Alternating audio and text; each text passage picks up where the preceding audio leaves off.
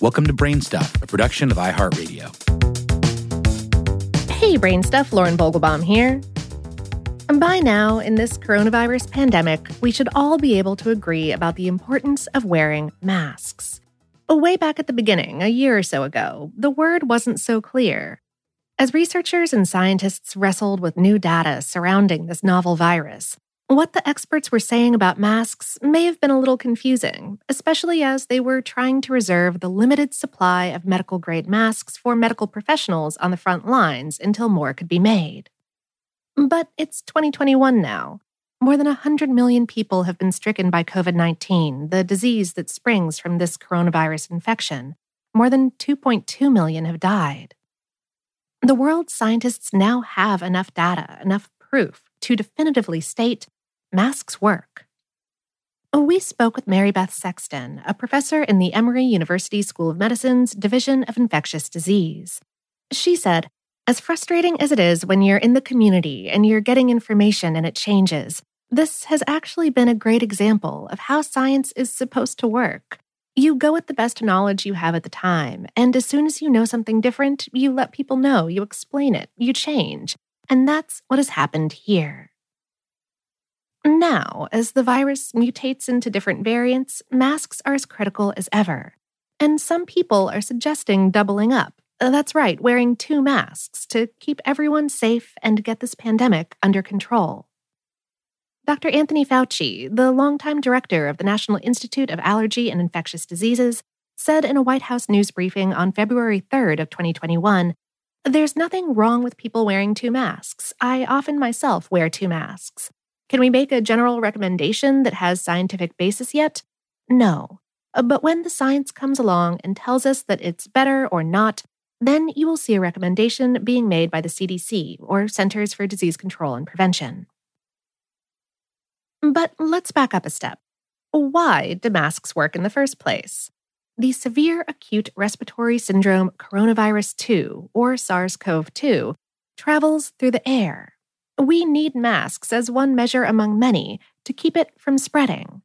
Here are three examples of how mask usage has helped curb the virus's transmission in real life. Service members who wore masks on the USS Theodore Roosevelt, which experienced a COVID outbreak on board in March of 2020, were some 25% less likely to be infected than those who did not. A study of 131 clients in a Missouri health salon showed that none were infected by two stylists who had COVID 19. Both workers wore masks, as did every one of the clients. And during a surge in Arizona in the summer of 2020, a statewide mask wearing mandate, along with limits on large gatherings and more attention to social distancing, helped to stabilize transmission rates, which then decreased by some 75% as the summer wore on. According to the CDC, control of the virus through masking works in two fairly obvious ways. First, a mask stops those who have the virus from spreading it. Second, masks keep those without the virus from being infected. As the CDC website puts it, the relationship between source control and personal protection is likely complementary and possibly synergistic, so that individual benefit increases with increasing community mask use. Physically speaking, though, how does a mask stop the wily and extremely tiny virus? It's all about getting in the way. Sexton explained even though the virus itself is incredibly small, the virus doesn't travel by itself. If you were infected with COVID and you put the virus out into the environment, it's contained within these respiratory particles. There's a mix of what people call droplets and aerosols. Aerosols are a little smaller, but even an aerosol is so much bigger than the virus itself. Uh, think of those particles that show up in slow mo pictures of a cough or a sneeze, or even just talking, or the way that you can see your breath in the air on a cold day. If you were infected with COVID, every one of those particles could contain millions of COVID viruses. A mask helps trap those particles coming and going, a January 2021 article in the medical journal Cell explained filtering is not sieving out things that are too large to pass through holes in the material. Rather, air must curve as it flows around individual, tightly packed fibers of the material, like a race car swerving around cones of an obstacle course. As the air curves, the aerosols that it carries can't make the sharp bends and therefore slams into the fibers, or they become too close to the fibers and stick to them. The type of mask, of course, is important, as is how it's worn.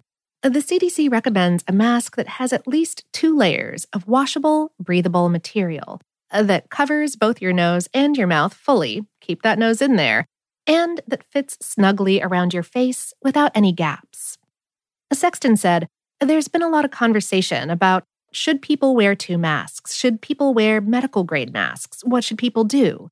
And I think that what we can get lost in some of that discussion is that the most important thing is that everyone wears a mask. Some people have already been doubling up in what Fauci calls a common sense approach.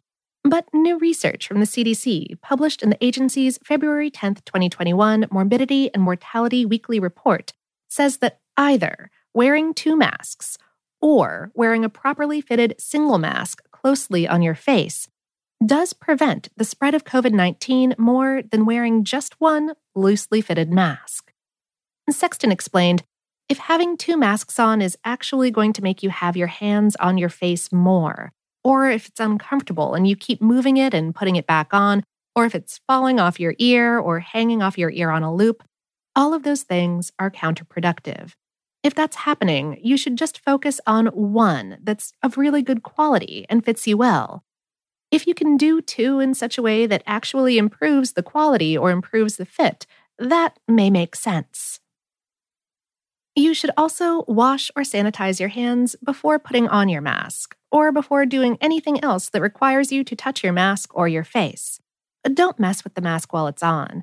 Take it off carefully, handling only the ear loops or ties, and fold the outside edges together. Uh, that keeps any viruses trapped. Wash it regularly, especially if it's wet when you take it off. Also, wet masks are less effective when they're on, so if yours gets damp, change it out for a spare.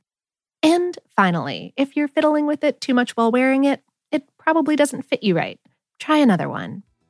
And remember that as of February 2nd, 2021, masks are required on any form of public transportation and in transportation hubs like train and bus stations.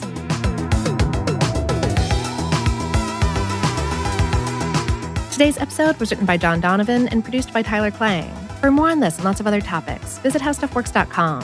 Brainstuff is production of iHeartRadio. For more podcasts from iHeartRadio, visit the iHeartRadio app, Apple Podcasts, or wherever you listen to your favorite shows.